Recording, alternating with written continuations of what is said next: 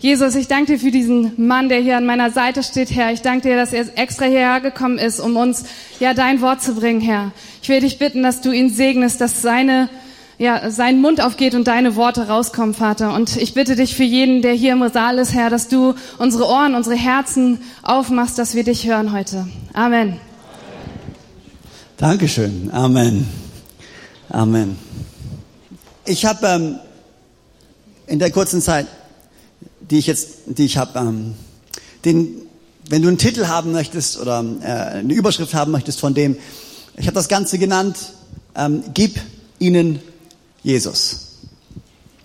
Gib ihnen Jesus. Das heißt, wenn du, wenn du mitschreibst, was immer sehr hilfreich ist mitzuschreiben, was immer sehr hilfreich ist als Christ, deine Bibel dabei zu haben und seinem Schreibzeug, weil es könnte ja, ich weiß, es ist äußerst unwahrscheinlich, aber es könnte ja passieren, dass Gott zu dir spricht. Ich, ich weiß, ich wollte es einfach mal, ich wollte es einfach mal in den Raum schmeißen. Ich weiß, es ist echt mutig, sowas zu sagen, aber es könnte ja sein, dass Gott heute zu dir sprechen möchte. Und dann läufst du hier raus und dann sagst du deinen Freunden, oh, das war so genial, Gott hat zu mir gesprochen. Und dann sagen sie, ja, super was. Und du sagst, äh, hab's vergessen. Hm. Und das Gute am Mitschreiben ist, dass Gott dir ja eventuell nicht nur Dinge sagt, die ich sage, sondern weißt du, wenn der Heilige Geist wirkt und wenn du ein, zwei Worte hörst, die ich spreche, wer weiß, was der Heilige Geist zu dir nachher sagt.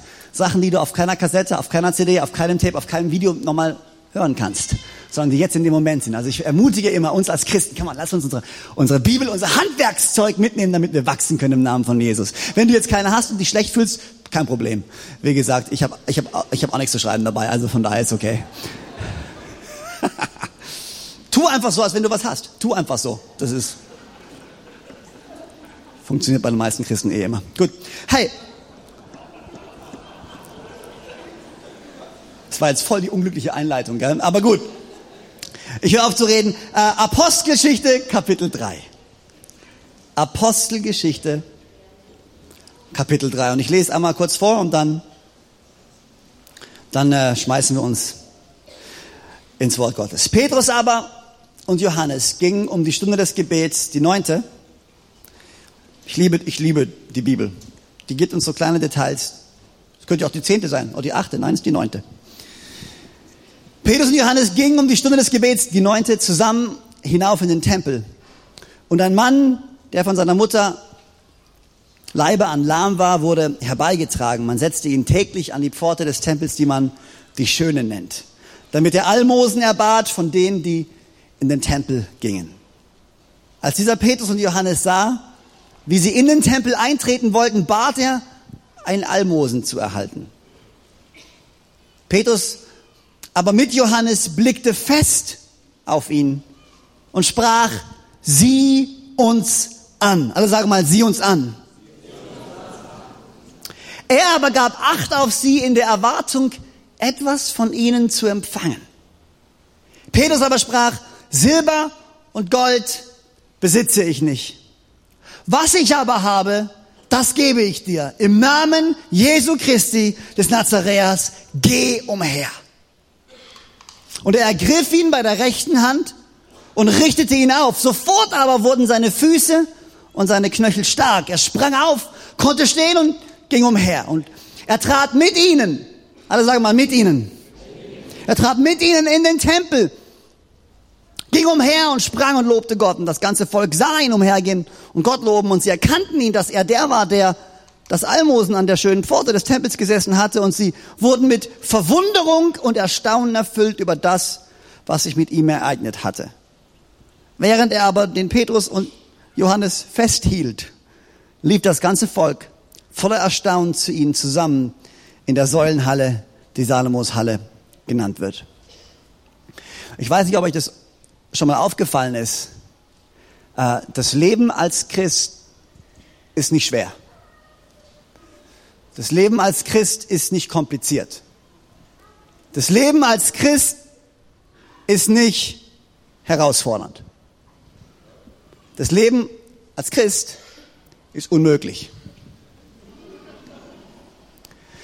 Ich weiß nicht, ob das schon mal aufgefallen ist. Ich weiß nicht, wie es euch geht. Mir geht es oftmals so. Ich schaue mir ich schaue mir das an, was, was, was in so einer genialen Bibelstelle steht wie hier. Und es fordert mich extrem heraus.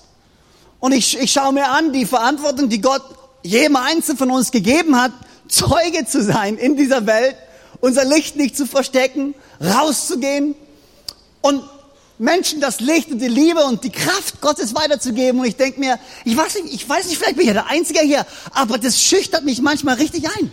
Das ist nicht so, ja gut, jetzt gehen wir eben raus, erzählen ein paar Leuten von Jesus, das wird schon klappen, dann beten wir ein paar, die werden schon aufstehen. Oh, easy. Ich weiß nicht, wenn irgendjemand hier ist, dem es so geht, Hut ab, mir geht es nicht so. Ich habe manchmal richtig Respekt davor und, und schon fast, nein, das ist, das ist nicht möglich. Neulich stand ich bei uns zu Hause und, und habe gebetet für einfach, das mache ich regelmäßig, es hilft. Ähm, und, und ich habe für unsere Gemeinde gebetet und hab, ähm, wir haben so einige Hürden, die wir im Leben unserer Gemeinde überspringen müssen. Wir haben Gebäude, die zu klein sind, äh, weil zu viele Leute sich für Jesus entscheiden, was eine großartige Sache ist. Aber das heißt, dass äh, man Probleme hat. Es sind gute Probleme zu haben, nichtsdestotrotz sind es Probleme. Und ich habe mir angeschaut, all die Sachen, die wir tun müssen, um die nächsten Schritte zu gehen im, im Leben von unserer Gemeinde. Und ich habe mir die Rechnungen vorgestellt, die damit verknüpft sind, äh, die nächsten Schritte zu gehen. Und ich habe zu Gott gesagt, das geht nicht. Vergiss, das ist unmöglich, das ist unmöglich. Bis hier konnte ich es ja einigermaßen glauben, vielleicht, ja, wahrscheinlich eher auch nicht. Aber das ist unmöglich. Das geht nicht. Und, und ich kann mich erinnern, wie Gott in dem Moment zu mir gesprochen hat. Ich weiß noch ganz genau, in Orsing, in meinem kleinen Dorf, wo ich wohne. Wo Gott zu mir gesprochen hat, gesagt, als wenn es jemals möglich gewesen wäre. Und ich dachte mir, guter Punkt. Das Ganze war noch nie möglich. Die Tatsache, dass ich mich für Jesus entschieden habe, die Tatsache, dass ich gerettet, das ist eben, das ist unmöglich, das funktioniert nicht. Wenn du dir die ganze Bibel durchliest, die Schöpfungsgeschichte, äh, äh da, da war nichts und dann Gott sprach, es wurde Licht und es war Licht. Weißt du, wir werden so manchmal so professionelle Christen. Wir lesen das durch. Oh ja, macht Sinn. Das macht keinen Sinn. Ja, da, pff, da steht es, ja. Ich, ja. Dann nahm er die Rippe von Adam und da war Eva da. Ja, logisch. Würde ich auch so machen. Okay. Also für mich ist es so ein bisschen, das ganze Ding ist eh nie möglich. Und Gott hat mich herausgefordert, gesagt, okay, das Ganze ist eh nie möglich. Jetzt versuche es nicht auf ein Level zurückzuholen, wo du wieder die Kontrolle hast, wo alles wieder möglich ist, weil es war eh nie möglich. Glaube heißt zu sehen, was noch nicht da ist. Im Glauben das anzunehmen, was Gott uns versprochen hat. Äh, es geht nicht. Ja, ich weiß.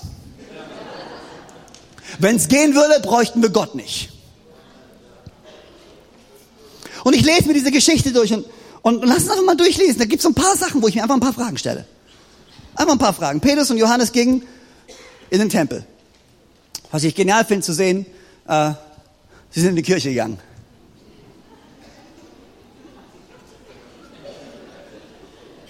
Auch Jesus ging in die Kirche übrigens, überall wo er war. Ein Mann, der von seiner Mutter Leibe an lahm war, wurde herbeigetragen, setzte sich täglich an die Pforte des Tempels, die man schöne nennt, damit er Almosen erbat von all denen, die in den Tempel gingen.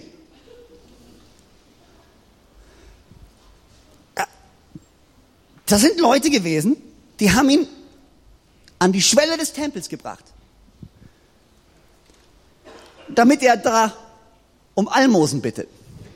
Jeden Tag sind da hunderte Menschen vorbeigegangen. Auf dem Weg in den Tempel zu ihrem Gott. Auf dem, das sind ja Leute, die kannten ja Jesus schon, die haben ja gesehen, was Jesus gemacht hat. Jesus hatte schon gesagt, geht raus und Jesus hatte uns bevollmächtigt, hatte die Jungs damals bevollmächtigt, ihr könnt rausgehen, ihr könnt heilen, ihr habt das alles in euch. Jeden Tag gehen die vorbei an dem und ich dachte mir, wie tragisch. So nah, so nah und doch so weit weg. So nah an Gottes Heilung, so nah an seiner Gegenwart, so nah an seinem Haus, aber doch irgendwie so weit weg. Wie viele Menschen in unserem Leben sind eigentlich so nah? Sind so nah an Gottes Haus, sind so nah daran, Gott kennenzulernen. Warum? Weil wir täglich an ihnen vorbeigehen. Weil wir täglich mit ihnen Kontakt haben. Weil wir sie täglich sehen. Und geben wir uns damit zufrieden, sie in die Nähe des Tempels zu bringen, um dass sie sich durchkämpfen können? Oder verstehen wir, da sitzt jemand, der braucht Jesus? Ah ja, und ich hab Jesus ja. Petrus und Johannes liefen da durch Und äh, sie wollten da reingehen und dann bat dieser Kerl um Almosen. Jetzt steht folgendes. Petrus aber mit Johannes blickte fest auf ihn. Er blickte fest auf ihn. Weißt du, manchmal, es gibt ja so Dinge, die können wir uns nicht erklären als Christen. Ne? Es gibt ja so Probleme und so Sorgen und so Nöte, wo wir einfach hinschauen und sagen, ich kann das nicht verstehen. Es gibt Menschen in unserem Leben, die haben mit Dingen zu kämpfen, die wir mit unserem Glauben einfach nicht vereinbaren können. Wo wir uns selbst die Frage stellen, wie? Und manchmal, es gibt drei verschiedene Arten. Es gibt die von uns, die einfach so beschäftigt sind mit sich selbst, die die Not gar nicht mehr sehen. Dass da Menschen sitzen in unserem Leben, die Hilfe schreien, sich nach uns ausstrecken und sagen, sieht mich irgendjemand? Ist da irgendjemand draußen, der mich sieht? Und so viele von uns sind so selbst mit uns selbst beschäftigt. Wie gut die Predigt war am Sonntag, wie gut das alles war. Und wir sind, wir drehen uns um unseren eigenen kleinen Kreis, dass wir gar nicht mehr die Menschen wahrnehmen, die Gott um uns rumgestellt hat, die ihre Arme ausstrecken. Es ist da irgendjemand, der mich sieht, vielleicht, vielleicht.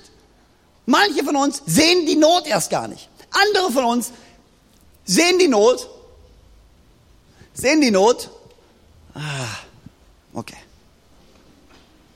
Und ich kann es dir gar nicht mal überleben. Ich mach's da genauso. Du läufst an Leuten vorbei und du denkst dir, oh Mensch, das ist echt blöd. Ich wünsche, ich könnte was machen, aber irgendwie, ich weiß auch nicht. Und ah, weil manchmal schauen wir Not an und diese Not weckt Zweifel in uns. Die fängt an, unseren eigenen Glauben in Frage zu stellen. Aber ich möchte Mut machen. Geh in Situationen, wo dein Glaube in Frage gestellt wird. Beweg dich nicht auf dem sicheren Wasser, wo du jede Frage beantworten kannst. Nein, geh raus an die Orte, wo du Fragen nicht mehr beantworten kannst, wo es keinen Sinn mehr macht. Hab den Mut, dich deinen Zweifeln zu stellen und zu sagen, weißt du was? Ich weiß es nicht warum. Ich habe keine Ahnung. Hab den Mut dazu zu sagen, du weißt es nicht. Aber nicht vorbeigehen und sagen, ähm, okay, dann andere, wie er hier, die beiden, sie blickten ihn fest an. Sie haben der Not ins Auge geschaut. Sie haben dem Problem ins Auge geschaut. Sie haben dem, was da war, fest ins Auge geschaut. Und dann sagten sie, ich lieb's, sieh uns an. Das ist ein crazy Statement. Wenn ich zu dir sagen würde, geh mal raus, zu den Leuten in Not. Geh raus und sag, komm mal hier, schau mich an, schau mich an, schau mein Leben an, schau mich an. Das klingt schon fast ein bisschen arrogant. Oder? Hier, schau mich an, schau mich an, schau mich an. Hm. Aber weißt du, Johannes und Petrus, die wussten, ich habe was zu geben, was diese Person braucht.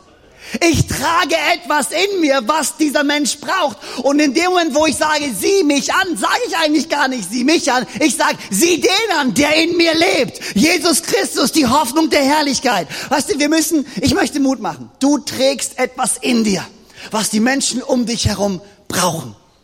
Gott hat irgendwas in dich gelegt, was die Menschen um dich herum brauchen. Das hab ich nicht, das hat dein Nachbar nicht, das hast nur du. Du hast etwas und ich möchte Mut machen, aber Freimut, Freimut. Das geht nicht, weil du kennst mein Leben nicht. Mein Leben als Christ ist so hoch und runter und mal geht's mir gut und mal geht's mir schlecht und mal habe ich Glaube und mal habe ich keinen und mal falle ich hin, dann stehe ich wieder auf. Aber ich habe eine gute Woche, ich habe eine schlechte Woche. Ja, das ist ja, da bist, hallo, willkommen im Club.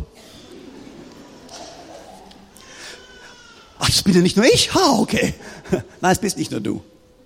Aber wir sagen den Menschen ja nicht, schau mich und meine Leistung an. Wir sagen den Menschen, schau mich an und seh durch mich hinweg den, der trotz meiner Schwächen es mir möglich macht.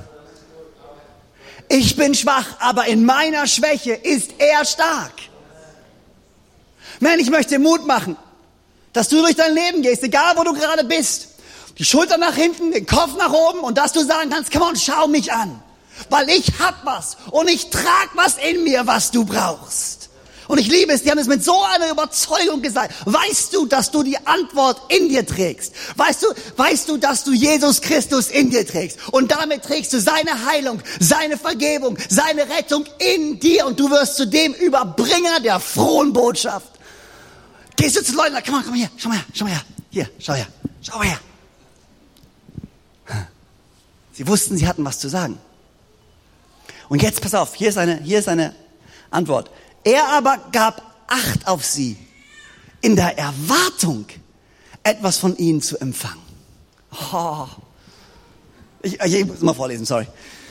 Das, ich hoffe, ihr hört es. Ich hoffe, ihr hört es. Er aber gab Acht auf sie in der Erwartung, etwas von ihnen zu empfangen. Ich frage mich, was erwarten die Menschen wohl, wenn sie unser Leben anschauen? Ich frage mich, was erwarten die Menschen wohl, wenn sie unsere Kirche anschauen? Was erwarten die Menschen, wenn sie durch die Eingangstüre gehen? Haben, wollen die, kriegen wir die Aufmerksamkeit von irgendjemandem? Ich glaube, wenn du rausgehst in die Welt, die meisten Leute sagen, die Kirche hat nicht extrem viel zu sagen. Und wenn sie was zu sagen hat, dann ist es eher langweilig oder eher irgendwie altbacken oder sowas. Die, ich weiß nicht, wie ich sehe, die Erwartungshaltung da draußen von so vielen Menschen ist nicht extrem groß. Aber wir müssen als Gemeinden wieder an einen Punkt kommen, wo wir hinkommen und wir sagen, come on, schaut uns an. Wir haben was zu sagen. Wir haben was zu bringen. Wir müssen uns nicht verstecken. Wir haben nicht jede Antwort. Wir haben nicht jede Lösung, glaub mir. Aber wir haben etwas, was wir zu geben haben, was unser Land braucht, was unsere Stadt braucht, was unsere Nachbarschaft braucht, was meine Freunde brauchen. Ich habe etwas. Aber was, mein und, und weißt du, dann reden wir, ich habe vorhin mit, mit einem tollen Ehepaar gesprochen, die mich gefragt haben über etwas, was ich heute Morgen gesagt habe. Ich habe über kurz über Relevanz gesprochen und dass mir das hier oben steht von relevanten Gemeinden bauen, was ist relevant und dieses Licht und diese blöde Zeug da alles. Ähm, weil Leute schauen Hillsong an und denken sich und denken sich, oh, Hillsong ist Hillsong wegen dem Licht und das ist klar, das ist die Musik und äh, äh, das ist das Licht und das ist die Musik äh, und das Licht. Deswegen ist Hillsong, was Hillsong ist. Ah, Glaubst du echt, Leute bleiben wegen Musik? Glaubst du echt, Leute bleiben wegen einer blöden Lichtshow? Also ehrlich, wenn ich eine gute Lichtshow sehen will, gehe ich auf ein YouTube-Konzert, nicht nicht in die Gemeinde. Sorry. Wir bauen doch keine relevanten Gemeinden, indem wir eine tolle Lichtshow haben. Wir bauen eine relevanten Gemeinden, indem wir uns in Menschen investieren indem wir exzellent sind, indem wir unser Bestes geben. Und was erwarten die Menschen, wenn sie, was, was, was, gibst du ihnen? Gibst du ihnen einen, einen, einen, einen, einen Kaffee, der schmeckt, als wenn er drei Tage in der kalten Kanne gestanden wäre und einen trockenen Keks? Weil alles, was wir tun, und ich will nicht in Methoden fallen, weil das klingt sich so, das hört sich so oberflächlich an, aber im Endeffekt, eine innerliche Einstellung findet immer Ausdruck in äußerlichen, im äußerlichen Ausdruck. Das heißt, was auch immer ich innerlich glaube, findet Ausdruck in der natürlichen Welt, richtig? Das heißt, wenn ich exzellent bin, ist der Kaffee, den ich serviere, exzellent. Wenn ich exzellent bin, dann ist das Gebäck, was ich rausgebe, nicht drei Tage alt und ich habe es im Lidl gekauft für 30 Cent. Dann ist es exzellent, weil ich mein Bestes geben möchte. Und das spiegelt sich auf jeder Ebene wieder, weil das, was ich gebe, baut die Aufmerksamkeit und die Erwartung Erwartungshaltung von dem, die hier reinkommen. Und ich wünsche mir, wenn, der, wenn dann die Predigt kommt, wenn der Moment kommt, wo Gottes Wort kommt, dass dann nicht der Moment ist, wo der Prediger versucht, den Gottesdienst zu retten, weil alles vorher schiefgelaufen ist. Ich hoffe, dass wenn das Wort Gottes kommt, der Moment, dass alle da sitzen, an der Stuhlkante, wow, okay, ich glaube, die haben was zu sagen. Mit allem, was hier geht, mit, mit der Erwartungshaltung, die hier herrscht. Und ich rede ja nicht nur von äußerlichen Sachen, ich rede von uns als Christen. Wie erwartungsvoll sind wir denn, wenn wir jetzt sonntags in die Gemeinde gehen? Weil wie erwartungsvoll du bist, lesen alle anderen um dich herum. Wenn du bei der Predigt dich nach hinten lehnst,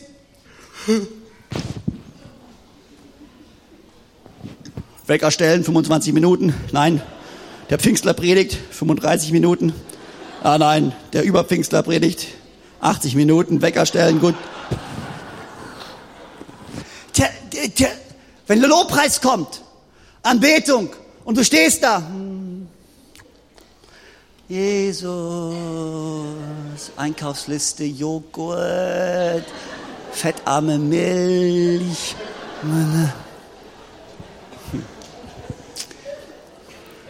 Das alles baut Erwartung. Weißt du, der hat was erwartet, weil die beiden wussten, ich habe was zu geben. Ich weiß, warum wir hier sind. Ich weiß, warum er hier ist. Ich habe was. Schau mich an.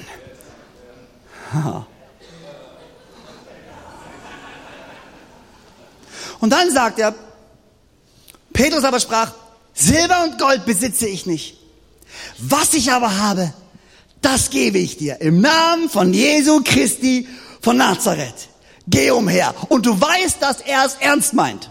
Weil wenn du im Namen von Jesus betest, ist schon gut. Wenn du im Namen von Jesus Christus betest, ist doppelt so gut. Aber wenn du im Namen von Jesus Christus von Nazareth betest, das ist das dreimal Salbung, okay?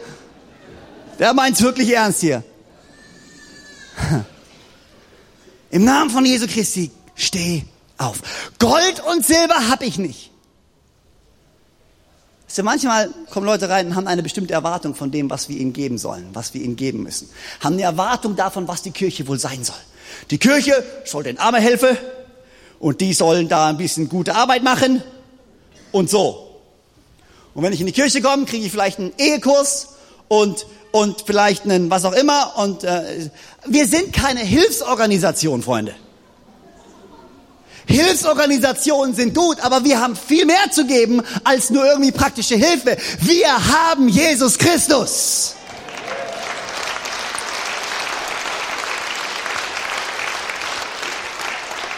Kurse haben ihren Platz. Seelsorge hat ihren Platz. All diese diakonistische Hilfe, die wir geben, hat alles ihren Platz, aber wir müssen verstehen, wir haben so viel mehr zu geben. Wir haben Jesus Christus. Hm. Apostelgeschichte 1, das sagt, ihr werdet Kraft empfangen, um meine Zeugen zu sein. Okay, ich sage das nochmal. Ihr werdet Kraft empfangen, um komisch zu sein. Ihr werdet Kraft empfangen, um euch in euren Gaben zu suhlen. Ihr werdet Kraft empfangen, um in eurem pfingstlerischen Ausdruck euch wohlzufühlen. Nein, ihr werdet Kraft empfangen, um meine Zeugen zu sein. Der, beim Heiligen Geist geht's gar nicht um mich. Der Heilige Geist ist nicht da, damit du, dich, damit du dich gut fühlst. Der ist nicht da, damit du mehr in Zungen beten kannst als irgendjemand. Der, der Heilige Geist ist da, damit ihr meine Zeugen sein könnt. Uh, okay, ich mach kurz weiter. Johannes 15, Vers 26. Da sagt er, der Heilige, sagt Jesus selber, der Heilige Geist wird kommen, um von mir zu bezeugen. Hm. Der Heilige Geist ist da, um uns die Kraft zu geben den Namen von Jesus Christus auszusprechen.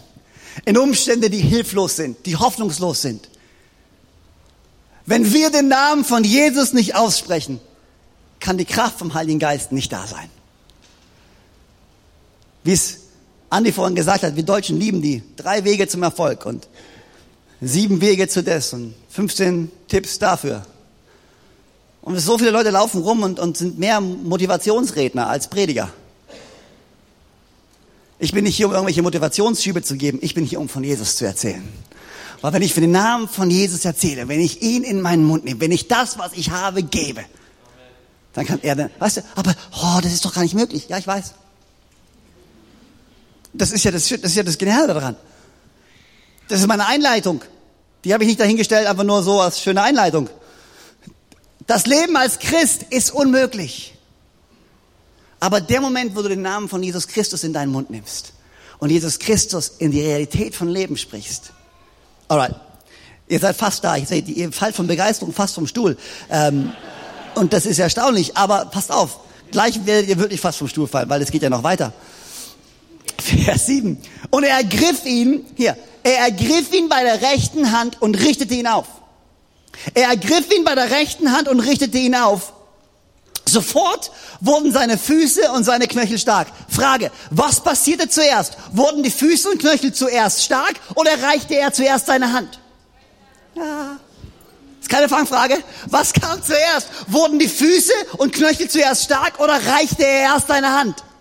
Er reichte seine Hand. Es, weißt du, es bringt nichts. Im Namen von Jesus, steh auf. See you later. Ja, ich bete für dich. Danke. Tschüss.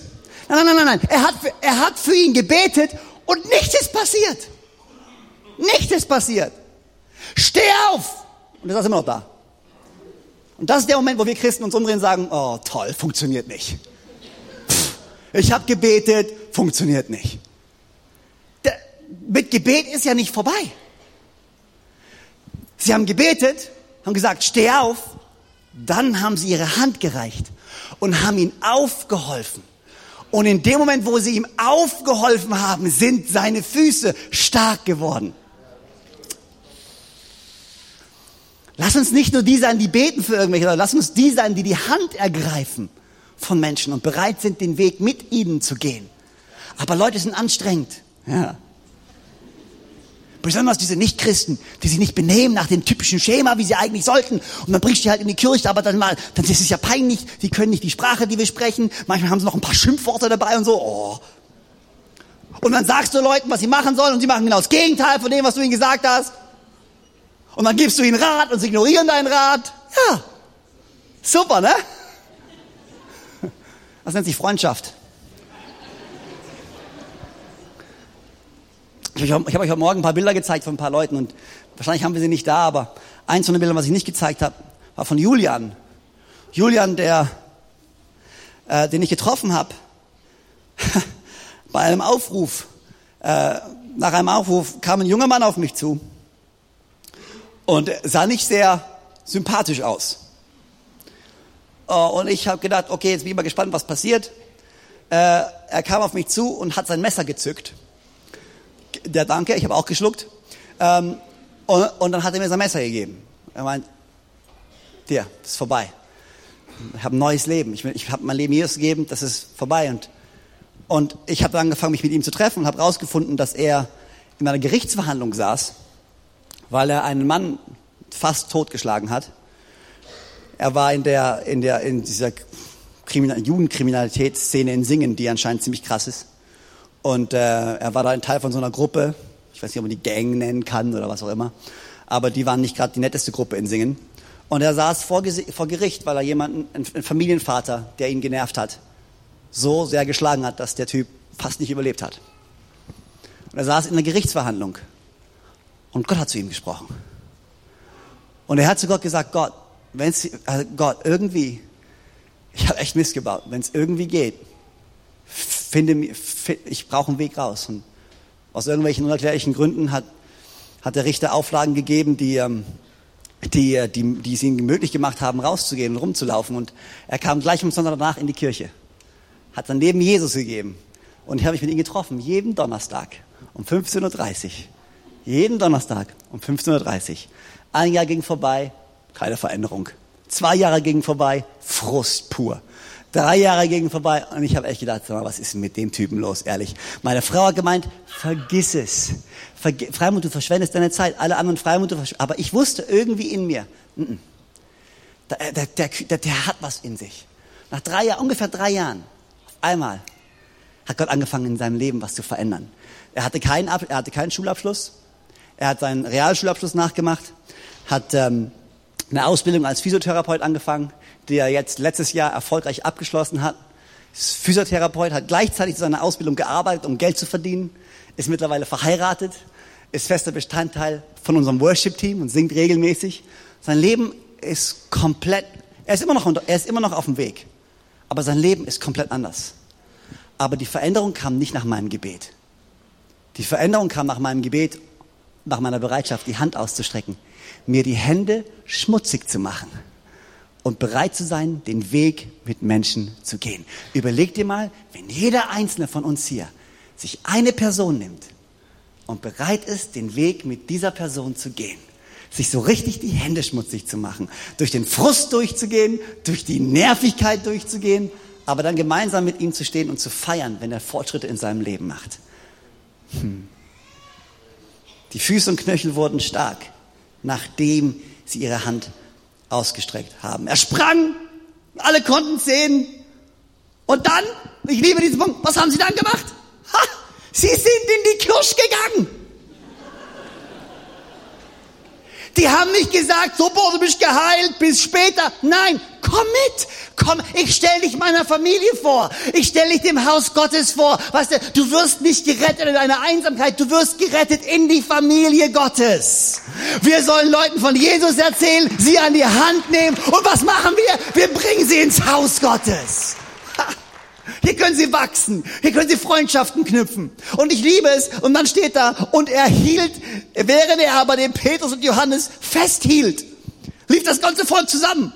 Ich kann mir das vorstellen, wie in so eine Gemeinde, wo sich seit 100 Jahren keiner bekehrt hat. Und dann bekehrt sich einer und alle schauen an wie ein Alien. Guck mal, lebt der noch? Ja, oh, boah, das ist, da hat sich einer bekehrt. Und du kannst dir vorstellen, wie der da saß und, und, und sich festgehalten hat. So, was passiert hier? Weißt du, wir nehmen Leute in unsere Gemeinde mit und wir glauben, die fühlen sich gleich wohl. Und wir, nee, nee, Leute kommen hier rein und das ist für sie so, wow, das ist eine neue Welt. Das ist, und später werden sie sich vor Gericht verantworten müssen für das, dass sie jemanden gehalten haben, was furchtbar schlimm ist. Und der Typ war immer noch bei ihnen. Das heißt, sie haben ihn an der Hand genommen, sind mit ihm mitgegangen, haben ihn in die Kirche gebracht und haben ihn nicht gesagt, okay, hier ist mein Freund, er hat sich für Jesus entschieden, wo ist das Team für neue Christen, wo ist das Gebetsteam, hier bitte, nimmt ihr mir ab, bis später. nein, nein, sie haben ihn in die Kirche genommen und sind in der Gemeinde mit ihm gegangen, haben Freundschaft gelebt. Das Ganze ist unmöglich. Ja, ist unmöglich. Was unmöglich bei Menschen ist, ist möglich bei Gott.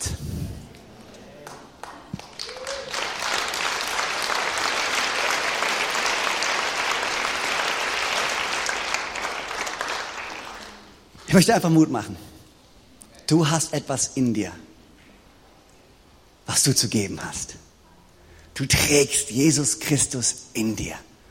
Hab den Mut. Erzähl Menschen von Jesus. Bete für sie. Nimm sie an der Hand. Bring sie in die Kirche, bau eine Freundschaft und geh den Weg mit ihnen. Und du wirst erstaunt sein, was Gott tun kann im Namen von Jesus Christus. Amen. Komm mal, lass uns gemeinsam aufstehen. Ich bete noch. Danke, Jesus, dass es unmöglich ist, dir zu folgen. Aus unserer eigenen Kraft. Danke, dass es unmöglich ist, dieses Leben zu leben aus unserer eigenen Kraft, weil sonst würden wir es alle immer wieder probieren.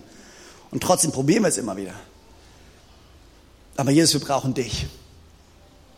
Gott, ich bete, dass wir die Menschen in unserem Leben sehen. Nicht an ihnen vorbeigehen, sondern dass wir sie sehen. Gott, ich bete, dass wir sie, ihnen von dir erzählen, dass wir für sie beten können. Ich bete, dass wir den Mut haben, die Kraft haben, unsere Hand auszustrecken, unsere Hände uns schmutzig zu machen, den Weg mit ihnen zu gehen. Gott, ich bete, dass wir sie in diese Gemeinde mitnehmen können, in unsere Gemeinde mitnehmen können. Dass wir sie sehen, wie sie sich pflanzen in deinem Haus. Gott, ich bete, dass wir sehen, wie sie verändert werden, wie sie zu Jüngern Jesu werden, wie sie freigesetzt werden und wie sie anfangen, dir zu folgen. Im Namen von Jesus Christus. Amen. Danke, Freimut.